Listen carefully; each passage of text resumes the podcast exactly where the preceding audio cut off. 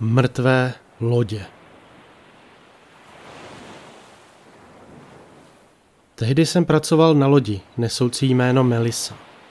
Lovili jsme krevety, byla to upocená dřina, ale mohli jsme jíst plody moře dle libosti a zadarmo, tak co víc si přát. Mike byl kapitán a zároveň můj šéf, takovej zcvrklej bručoun s ostrými rysy, ale byl to dobrák. Pracovali jsme spolu na širém moři již roky, než se naše cesty rozdělily. A nyní vám povím, proč se tomu tak stalo. Jednoho rána jsme vyrazili lovit. Vypluli jsme opravdu brzo, abychom předstihli ostatní lodě a měli tak největší šanci na dobrý úlovek. Začal jsem připravovat sítě, natahovat je na sběrné koše a vhazovat do moře. Dneska bude dobrý den, nalovíme tuny krevet, pomyslel jsem si. Vyděláme spoustu peněz. Po chvíli jsem pohlédl na koše a spatřil, že se do jednoho něco zachytilo. Možná jen nějaký kus dřeva, ale tak jako tak musel jsem ho vyndat, aby nespřetrhal sítě. Povolil jsem lana a vytáhl jej. A určitě to nebyl kus prkna. Ale nepovím vám, co to bylo, protože sám jsem to nevěděl. Vypadalo to jako malá ruka, jako dětská ručička, ale nebylo to lidské. Barvu to mělo strakatě zelenou s hnědými skvrnami a povrchem to nejvíce připomínalo žraločí kůži. Prsty toho byly tenké a dlouhé skoro 15 čísel. Možná bych to ani prsty nenazval. Mezi nimi pak byla tenká blána, skoro průhledná při pohledu skrz ní do slunce. Nikdy jsem nic takového neviděl. Každý z prstů byl zakončen krátkým drápem. Podíval jsem se dolů, kde jsem poznal, že ta ruka byla ukroucená a odtržená, možná uhlodaná nebo ve spěchu uřezaná. Kapky černé krve z toho kapaly na palubu. Ta věc mě fascinovala. Nevím, jak dlouho jsem na ní zíral, ale z údivu mě vytrhl až Mike, jak na mě křičel, abych to okamžitě hodil zpět do moře. Rychle jsem tu věc vytáhl z koše a hodil přes palubu, jak říkal. Trochu jsem se přitom potřísnil tou černou krví, ale hned jsem jí opláchl. Nebylo to poprvé, co na mě kdy něco krvácelo. Jakmile jsem se omyl, všiml jsem si, že Mike mezi tím otočil loď a vracel se do přístavu. Nebylo ani deset dopoledne a on už to odpískal? Potřeboval jsem platit půjčky a ani ne metrák krevet mi je nezaplatí. Chtěl jsem si s ním promluvit, ale po jediným pohledu do jeho tváře jsem si to rozmyslel. Nervózně se rozhlížel do stran při tom, jak zrychloval loď. Začal jsem tedy mlčky sklízet palubu. Spozoroval jsem, jak kontroluje, zda má nabitou signální pistoli. Věděl jsem, že to nebyl zrovna vhodný čas ho rušit. Když jsme zakotvili v přístavu, Mike ke mně přišel a do ruky mi vrazil 400 dolarů. Zatraceně víc, než jsem si běžně vydělával. A jakmile jsem si peníze dával do kapsy, chytl mě za rameno. Dnes to byl krátký lov. Tyhle peníze si dostal proto, abys nikde nevyprávěl proč. Dobře, tak tedy zase zítra? Pustil své sevření a zahleděl se do moře. Připadal mi ztracený, nepřítomný. Ha, to byl muž, který celý život strávil na lodi. Znejistilo mě jeho chování. Jo, myslím. Běž a dej si večer pár skleniček. Já si určitě dám. Divné ráno, ale s takovou výplatou jsem si přál nacházet utržené ruce každý den. Ten večer jsem zašel do baru, do toho nejblíže pobřeží, kde se scházeli všichni námořníci. Objednávali jsme si jednu rundu za druhou. Tlachali jsme o práci, o lodích, moři a všemožných dalších věcech. Začal jsem být dost připitý a zábrany začaly ustupovat mé zvědavosti. Potichu jsem se zeptal. Tak chlapi, jakou nejdivnější věc jste kdy vylovili? A neříkejte pneumatiku, celý auto možná, ale pneumatiku jsme někdy vytáhli snad všichni. Dostalo se mi několik odpovědí.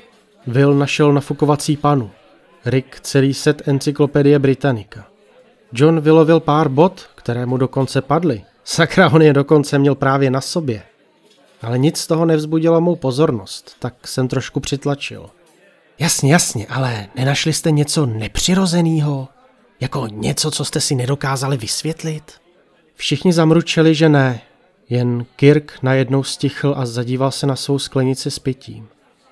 V tu chvíli jsem věděl vše, co jsem vědět potřeboval. Dal jsem si pak ještě několik dalších piv. Měl jsem opravdu velkou žízeň. Budík mi ráno poslušně zazvonil v 7.30. Proklel jsem ho, hlava mi třeštila. Vzal jsem si prášek, zapil vodou a šel se vysprchovat. O půl hodiny později už jsem byl na cestě do doku. Přicházel jsem na Melisu a spatřil Majka. Něco si mumlal pod vous a sledoval přitom palubu. A ta byla celá poškrábaná. Hluboké vrypy byly po celém jejím povrchu, nejvíce na místě, kde se vytahovaly sítě. Na místě, kam včera kapala ta krev.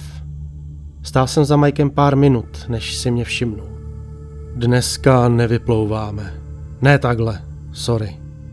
Dobře, ale já musím pracovat, víš? Zeptám se na ostatních lodích, jestli nepotřebují výpomoc. Dělej, co musíš. Uvidíme se zítra. Jo, jasně. Měl jsem štěstí a zanedlouho jsem našel loď, na kterou jsem nastoupil jako výpomoc. Měl jsem Majka rád, rád jsem s ním pracoval, ale pracoval jsem pro peníze, ne ze zdvořilosti. Pokud nedá sebe a loď do pořádku, budu si muset najít jinou. Další den jsem v 8 ráno opět stál na palubě Melisy. Byla tam celá skupina čističů. Zajímalo mě, co se to dělo. Zaplatím ti dvojnásobek, když nám pomůžeš zbrousit paluby a vyčistit ji. Ty škrábance a skvrny jsou špatný. Moc špatný pro loď. Bylo to zatraceně hodně práce, ale dvojitá mzda byla dvojitá mzda. Mike možná začal bláznit, ale já ho nehodlal odrazovat od vyplácení tolika peněz. Proto jsem souhlasil. Byl to dlouhý a namáhavý den, více než kdy jindy. Než jsem odešel domů, Mike mě ještě požádal, jestli bych mu nepomohl stáhnout sítě. Jsou těžké a jeden člověk by to nezvládl, ale dělávalo se to jen v případech, kdy byla některá třeba protržená a musela se vyměnit. Tyto byly skoro nové a v pořádku. Ale udělal jsem, co Mike požadoval a pak, když jsem konečně odcházel z doku, spatřil jsem ho na pláži, jak ty sítě pálí. Nedávalo to smysl. Stahovat funkční sítě a pak je dokonce pálit? Po té celodenní dřině jsem se opět zastavil v hospodě na nábřeží. Potřeboval jsem si dát pivo. U baru jsem spatřil Kirka a přisedl jsem si. Začal si s ním povídat ze začátku opatrně, o počasí. Pro některé to může být téma o ničem, ale pro námořníky je to kolikrát informace, na které závisí vaše přežití. Pak jsme začali povídat o našich lodích, těžké práci na moři, celá konverzace se nesla uvolněným a nenuceným tempem. Avšak jakmile jsem začal nadávat na to, co jsem ten den všechno dělal na Melise pro Majka, Kirk mě důrazně přerušil. On není blázen. Budeš si muset najít jinou loď. Možná víc dál po pobřeží. A to bylo vše, co jsem z něho dostal. Pak umlkl a nepromluvil už ani slovo. Stejně jsem si myslel, že Mike strávil příliš mnoho času pod přímým sluncem a jednou se mu ten jeho mozek uvařit prostě musel. Ale Kirk byl vždy tak uvědomělý. Nicméně dalšího rána jsem opět vyrazil za Mikem, chtěl jsem s ním pak mluvit. Nejdříve jsme však dokončili palubu.